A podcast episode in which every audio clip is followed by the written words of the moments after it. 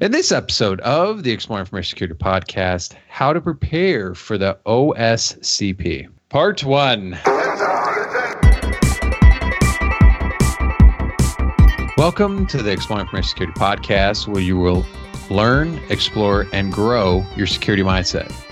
I am your host, Timothy De Block, and in this episode, we will be exploring how to prepare for the Offensive Security Certified Professional or OSCP certification.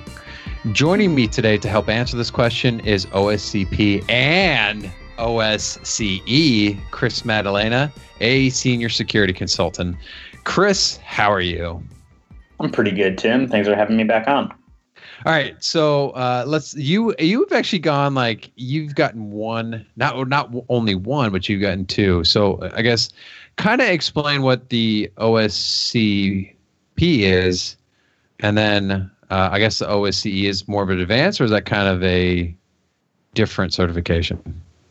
Yeah, so in, in a way, each of the certifications kind of build on each other, um, but they they they are not tiered. You don't have to get one before you can get the other. Um, I do know people who are OSCEs that are not OSCPs. Um, the the OSCP, uh, you know, as as you mentioned there in the intro, is the Offensive Security Certified Professional certification. Uh, so it's you know, as the name suggests, it is you know, focused on offensive security, kind of you know on the attacking mindsets, uh, you know, using those tools and getting started from from that point of view. Uh, but it's also the certification that is uh, put out and maintained by Offensive Security, the company. Uh, so you know the certification kind of references both at the same time. Um, the OSCE is the Offensive Security Certified Expert, uh, which sounds perhaps like a little bit more flashy, you know, being a certified expert and all. But uh, that one is much more focused on uh, kind of like exploit writing a little bit, uh, actually like making your own exploits, uh, tuning exploits, taking maybe one like a proof of concept and making it work for you, like actually getting a shell with it, or you know actually you know inserting your own shell code in there, uh, and then towards the end of that, uh, you know certification and the exam, you're actually writing your own shell code, uh, so writing assembly. then they actually have a third one that is the offensive security um, exploitation expert, which gets way more into uh, into the exploit writing uh, with a, I believe a big focus on Windows uh, specifically, like writing exploits for Windows. Uh, and you know, as we're recording this, Tim, you know, we're about a week away from DEF CON and Black Hat. I believe it's at Black Hat they're going to finally be debuting actually a fourth uh, certification that is meant to be kind of a the initial stepping stone for people going after the OSCP, uh, which is you know a like Kali Linux uh, certification, which you know Offensive Security. If you don't know them for the OSCP, you know them as the maintainers of Kali Linux. So they're kind of putting out a, a certification that's focused on that and getting people started with Linux, uh, specifically how to use Kali, how it's organized, you know, how to how to set one up. You know, I, I think they get into maybe how to make your own custom version of it, like how to make a custom ISO of Kali uh, to then try to get you to take that and move into the OSCP. Yeah, that's actually uh, an interesting note there because I've had people ask me before about the specifically the OSCP, and I'm always like, it kind of depends, but I always felt like that was more of an advanced cert, just because as we'll get into, uh, the test is kind of grueling, and I felt like for people just starting out, I felt like that was jumping into the deep end. So I, I think it's good that they are kind of introducing one that's more of an intro level. Yeah, absolutely. The the thing with the OSCP is the content of it is, it, and I would actually say, and I, I know there's actually a, a blog post out there um, from one of the, uh, I believe he wrote it, you know, a year or two before he be, actually started working for OffSec as one of their um, as one of their admins, uh, but g0tmi1k. Uh, you know, you, you, might know him, you know, from his GitHub and the various tools he does. He, he does a lot of work like on the on vulnhub.com, which we'll talk about here in a little bit.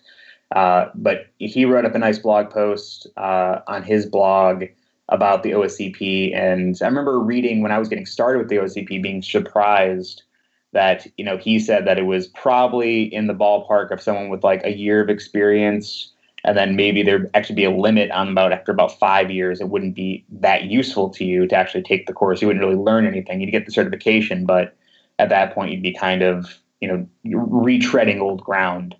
That was really surprising to me as someone that was just getting started with it and, and looking at that, being like, wow, this is going to be a really grueling course, and you know the exam, the lab, and the exam just seemed crazy.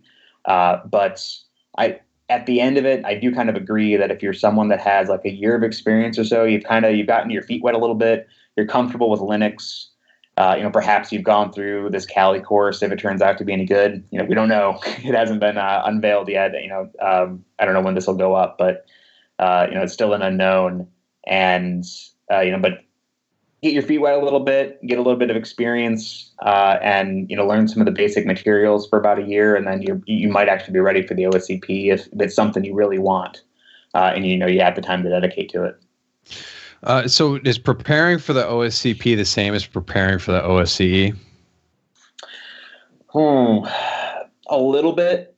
Uh, I mean, definitely, I, I followed many of the same steps but it is they're they're kind of different beasts. Uh, there's different requirements for like the exams and what you're expected to know. Uh, for the OSCP, um, you know, like I said, it's probably good for you know maybe someone about with about a year of experience. Uh, for me, to give my own personal story, so you know perhaps listeners know like, where I'm coming from. Anyone thinks I just sound crazy or you know really disagree with me, uh, I I kind of set my sights on the OSCP as something I wanted to do eventually.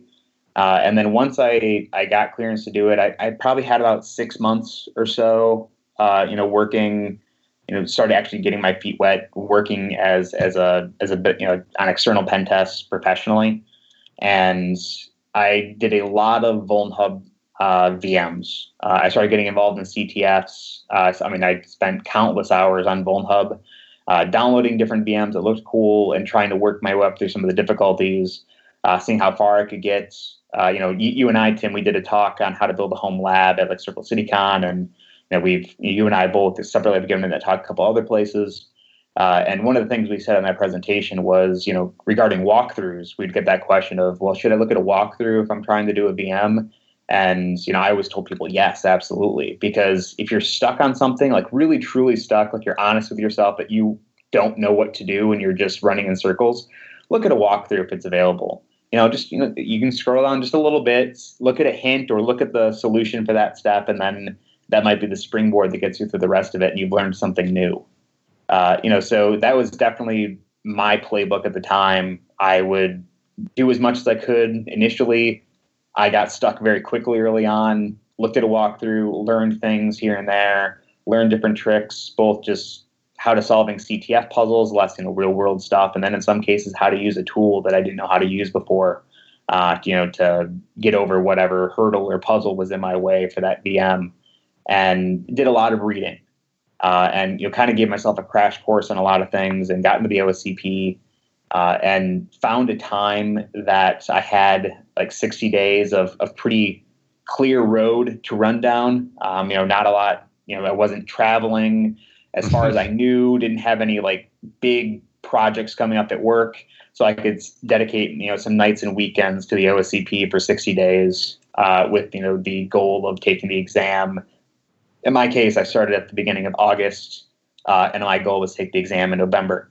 Uh, and, and it worked out for me. And, you know, I felt my preparations were, were, were you know, on par for what I needed.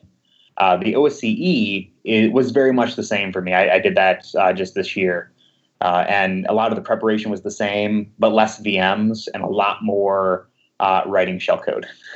so more more I took uh, vanilla VMs like a Windows VM and beat it up with my own shellcode and crash things and uh, you know fuzzed software I downloaded from the internet, that kind of thing. Okay, so maybe we do another podcast later on called How to Prepare for the OSCE. Uh, I will actually, uh, if people are interested in that, send me questions. You can hit up me on Twitter, Timothy De Block, in the DMs. Let me know your questions, and if we get enough of them, maybe we'll do another one. Sounds like there's a lot of the same prep. Might be a little bit more nuanced, but yeah, definitely hit me up. Contact me if you're interested in, in doing something like that. I don't want to leave people out. I do feel like the just based on your description that OSCE might be a little bit more advanced than the OSCP. It, unless like exploit writing is where you want to go into, like kind of almost it almost sounds like more like security research. Yeah, definitely. It starts to get into that realm. Um, yeah, maybe the better way to ask your, answer your question from earlier is, you know, are, are they similar or, you know, are they kind of stepping stones for each other? The, the OSCP, uh, you get into it a little bit. There is actually like some pretty excellent exploit writing introductions in the OSCP that uh, really does have good overlap with the OSCE. So if you're almost, if you were insane and going from one right into the other, you'd kind of, there'd be a flow to it a little bit. Um, and but you're definitely getting more and more focused kind of on that research. You know, the OSCE introduced you to fuzzing, um, and you're doing a way more of that uh, than in the OSCP. And the OSCE is my understanding is pretty much you're writing custom zero days basically. Like it's much more down that uh, that research hole of you know exploiting things they're giving you that you have to find the exploit, you have to develop it, you have to make sure it works. Um, so you're you're going further and further in that direction as you go kind of up the chain of these OffSec certs. Okay, so what are the benefits to getting the OSCP? Sure. So certainly one of the ones that uh, you'll hear a lot is it is one of the certs that has uh, you know, kind of good recognition to it. Um, a lot of people know know it, um, even if they don't really know what went into it. They know that it's a it's a good cert, and you know it has that respect. Um, so if, if you're you know, pen tester or you're kind of on the off, you know offensive side of things, and you're looking for a good cert, you're looking for some good training. Uh, I have no issue saying that the OSCP is probably hands down like some of the best bang for your buck. Uh, so the OSCP, to be really clear, is the certification you get at the end. Uh, what you're really signing up for is the PWK, the Pen Testing with Kali course. Um, you don't really necessarily have to use Kali. It makes your life a lot easier in their labs because uh, things are kind of designed to be you you know solved using the tools that are in Kali. But the lab you have access to is really fantastic. I mean, you get some really amazing hands-on experience with that. It's just it's a massive domain uh, of mix of a Windows and Linux machines that you can just go hack on. Uh, and then there are additional networks that you have to like pivot through the, the, the DMZ network to get to, and then ones beyond that. So you get even pivoting experience, like you know, uh, you know, SSHing in through things, attacking like remote hosts and other networks. Uh, so you get a lot of great hands-on experience that way. Um, and then I think the materials they give you are also pretty good. Uh, so you get a PDF that's like 350 pages or so, and access to a whole bunch of videos. And the neat thing is, is you just download those videos. Uh, you know, to try to discourage you from distributing them. They're all watermarked with like your name, address, and email. Uh, and I, I, believe the punishment, if they catch that you have given them to someone or they've made it out to the internet or something like that, you, they revoke your cert and you can't get an OffSec cert again. Um, wow. So there's, I believe, you know, some heavy penalties on, you know, they ask you not to do it. You sign an NDA. If you break it, uh, you might be might, might be in some trouble. But they do let you keep those materials. Um, you know, you're not getting updates to them if they ever change it, but I do really like that. So if you want to reference back to your pen testing with Kali PDF, or you want to go back and watch a video as a refresher, that's available to you. Um, you know, other certs that are similar, like like the certified ethical hacker, might be the most similar sort of like the sort of cert it is, but that one is all multiple choice and you don't get to keep like you get like an account to access some sort of like online learning center where you watch videos and can read a PDF, but it's all in your browser. And once your your time is up, you're you lose access to all of that, and then you're just taking a multiple choice exam at the end. Um, and then now I think they charge you even eighty dollars a year to maintain that cert. Uh, OffSec doesn't they, they don't charge you anything um, it's a thousand, or they don't charge you anything to maintain the cert after you get it, and it's a thousand dollars for like sixty days of lab time and one crack at the at the certification. Uh, if you fail, it's sixty bucks for a retake. So I mean, like overall, like the the cost of it's very reasonable. Um, it's even reasonable enough that like if you were just doing this yourself, is you know trying to get you know maybe you're trying to transition from like IT into security. Uh, you know, you want to be a pen tester and you're coming from blue team or if you're just you're on you know kind of the blue side of things on defense um, you know I, I know a couple of people well you know we both do uh, that uh, are looking to do the OSCP here, you know, probably in the next year, who are on the defensive side of things, but they do like forensics and you know, or reverse engineering, or you know, some of that defense stuff where they're interested in seeing well, what are these hacking techniques, uh, you know, that are being taught with the OSCP. You know, what what are some of these tools that they've never really played with, they've read articles about, or maybe seen them use in their environment, detected them, they've set up rules that detect them, et cetera, but they've they've never actually used them. Um, and so I, I think it's it's a great course just to take. It's you know, it's kind of like going and taking you know a semester at a university or something like that to to get some really actually solid training. It's much cheaper than that. Yeah, it's a, a, thousand bucks. Yeah, that's not that's cheaper than some of the other certifications in our yeah absolutely. In our industry. I think it's, it's, it's very obtainable, uh, yeah. which I think it's a huge benefit for it. I think it, it's solid training and it's very obtainable, both like you know cost wise and you know what what it asks of you. I think is fair. So you take you pay the thousand dollars up front, and then you get access to all these uh, resources for for studying. Yep. So the uh, you know my, my, personal opinion on it is so there is I would say go for like thirty or sixty days of lab time, depending on what you want to be able to dedicate to it. Uh, I believe OffSec still rep, um, recommends 60 days to start with. You can do 90 a 90 day chunk to start with. They recommend 60, and, and I agree with that. Uh, the reason why, because some people will say, no, go for the max because it, there's so much to do. And if you get sidetracked by a conference or something comes up, uh, you know, it might be hard to get everything done in those 60 days to be ready for your exam. The thing is that it's 1200. Uh, it might be a little bit more now, uh, but it, it used to be 1200 for 90 days or 1000 for 60 days. So you're paying $200 more for 30 days. If you get to the end of your 60 days and you realize I really need another 30 days, you can pay 250 to get 30 more days. So you're just kind of gambling 50 bucks. But if you get things done in 60 days and you feel good about it, you take your exam, you save 200. So, you know, I think it's worth it to start off with the 60 days. Uh, at the start of your lab time, you just get an email with your download link, and uh, you know, you get like your uh, the settings and everything you need, your username and password for their VPN that you use to connect to uh, the lab environment. You get the PDF, you get the the videos, you download those, and you're good to go. Yeah, so there is. That was my question. Is there is a time limit, but there, the time limit kind of goes away if you get certified, and then you just kind of get those resources for for free. Yeah, or, yeah. The you know the PDF and videos you get to keep. They're just local files. The you do uh, also at, at, the after you get your certification, you do get access to a forum, um, kind of of like other people who've been certified, which which is pretty neat because that's where the only place they'll let people discuss answers, whether it's to the exam or a lab machine. So if you get through those 60 days and there's something that's just been eating at you, like you never figured out that one host in the lab, you could jump on the forums and just like do a search or make a new post of saying like what what was that? What did I miss? Someone probably knows and can tell you.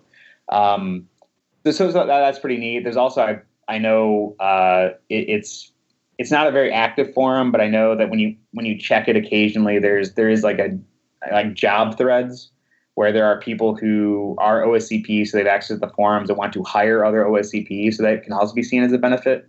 Mm-hmm. Um, you know, there are people that go there to say like, "Hey, look, I have a job posting that might not even necessarily be public yet. Like, hey, here's you know what the job is. It's a pen testing role, what have you. Is anyone interested? We want an OSCP for this role. Uh, so you might even be able to uh, get like a job lead if that's kind of your your angle of getting the OSCP to hopefully get a new job or something like that. Right. But the uh, the lab, unfortunately, you do lose access to it at the end of the time limit. So I do encourage everyone who buys access to it to get as most out of it as they can. Uh, what I did was, and, and this was a, a bit insane, um, but I just was having so much fun. It wasn't like I was running myself into the ground or anything. But I, I said that I would go for like an hour or two a night. Um, often I did more. uh, it's because I was having fun. But you know, in around nine or ten o'clock, I would I would get on there and, and work for a couple hours. Um, and basically did that every, every night. I tried to spend at least an hour in the lab. Uh, and then on Saturdays or Sunday, I would I would maybe go for like four or five hours, like to spend an afternoon in there um, screwing around. Uh, you know, and I was doing in like August. It was really hot and muggy out. Didn't really want to be outside anyways. And then, you know, started getting cooler as I was getting into the fall. So it was nice to just kind of sit inside and listen to some music and, and hack around in the lab. Uh, then, you know, so I, I think I, I, put in, you know, uh, yeah, pr- probably I'll just throw out 100 hours in the lab. Uh, and and that, that was definitely enough for me. They, they say that uh, you know OffSec's recommendation is to get through like the DMZ lab. Uh, you know, get through the, the first initial set of hosts they give you, and you should be ready for the exam. That's a is a good recommendation, but I would say that it might put it, a bit more pressure on people than is necess- than is necessary, because there's definitely hosts in that network that are brutal, that are really, really tricky, that, which always makes them very satisfying when you figure them out. But uh, you won't necessarily encounter anything like that in the exam. Um, there's also hosts in there that are that, that require like a special option to be triggered or you know, or sometimes you have to do like actually client side attacks like i mean this is really what makes the lab so cool uh, is I mean they they have set it up so that there are like bots that will answer emails and things like that. Like it's definitely worth it if if you you know are ever curious about how you know uh, like phishing payloads and things like that work. You'll have the opportunity to try that out. Uh, you know through the OSCP training. Um, so if you can get a majority of like that first network completed, I mean you, you're in pretty good shape for the exam uh, which you know we, we, might as well uh, you know talk about that elephant in the room, which is the kind of the infamous 24-hour exam. It's actually technically 23 hours and 45 minutes uh, is is what they give you for the exam. Um, the way that works is once your lab time is complete or it's coming to a close, you'll get a link, your your registration link. You can click on that and you choose a time and a date to start.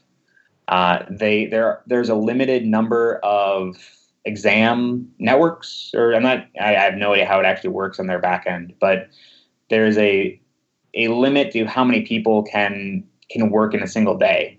Uh, unlike the lab, where you you'll actually you'll share lab access with other people. So there's like several different lab subnets they have. Uh, so there are other people in that network um, with you. Um, so which can also make it interesting because you can see what they're doing. Uh, you might find artifacts, you know, from what they've been trying.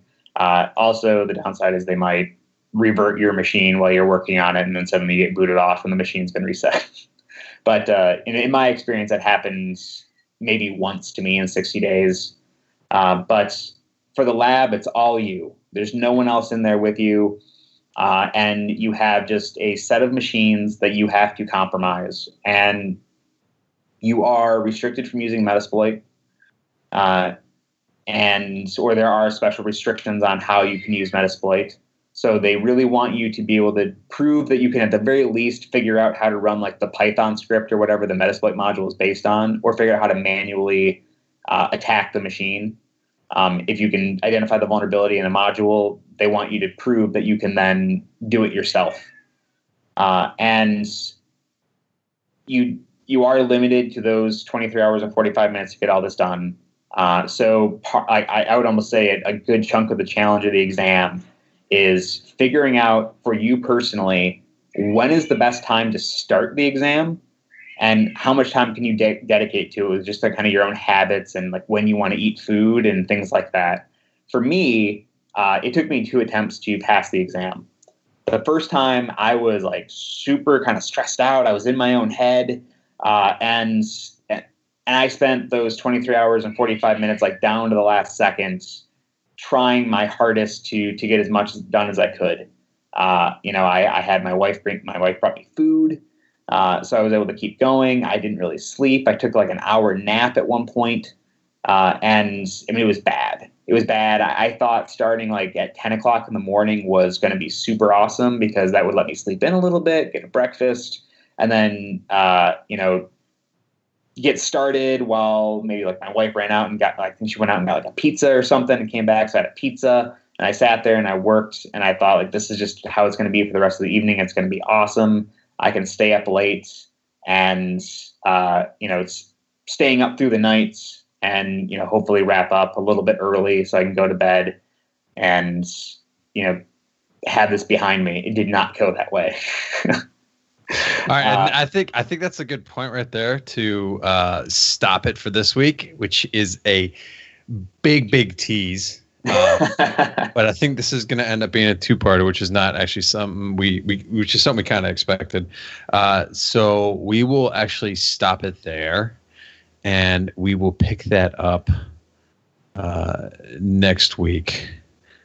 All right. I do want to mention that Chris doesn't have any kids, which is why he can spend so much time. Yes. exactly. He does have cats though. And if I cannot edit out the cats, I'm going to leave this in here to uh, make fun of you for having the cat sounds in the background. It sounds, what are they doing? Are they dying? But, the, well, I mean, every minute, every day is slowly dying. I have to point it out. Fair point. Touche. Uh, no, he has the, the, the cat snuck in here, and and a few moments ago decided he really wants to leave the office now. so, you can't get out. Yeah, so so he's he's been he's been pawing at the door, trying to trying to let me know he wants to leave. And he's he's now that we we're pausing has decided to stop and come lay at my feet and stare at me and be quiet. so, all right, cool. Well, we'll pick that up uh, next week. all right. And that will do it for part one. Hopefully, you learned something. Feedback is welcome at timothy.deblock at gmail.com or on Twitter at timothydeblock. Show notes can be found at timothydeblock.com forward slash EIS. If you enjoyed the show, share it with others and rate it on iTunes. Have a good one.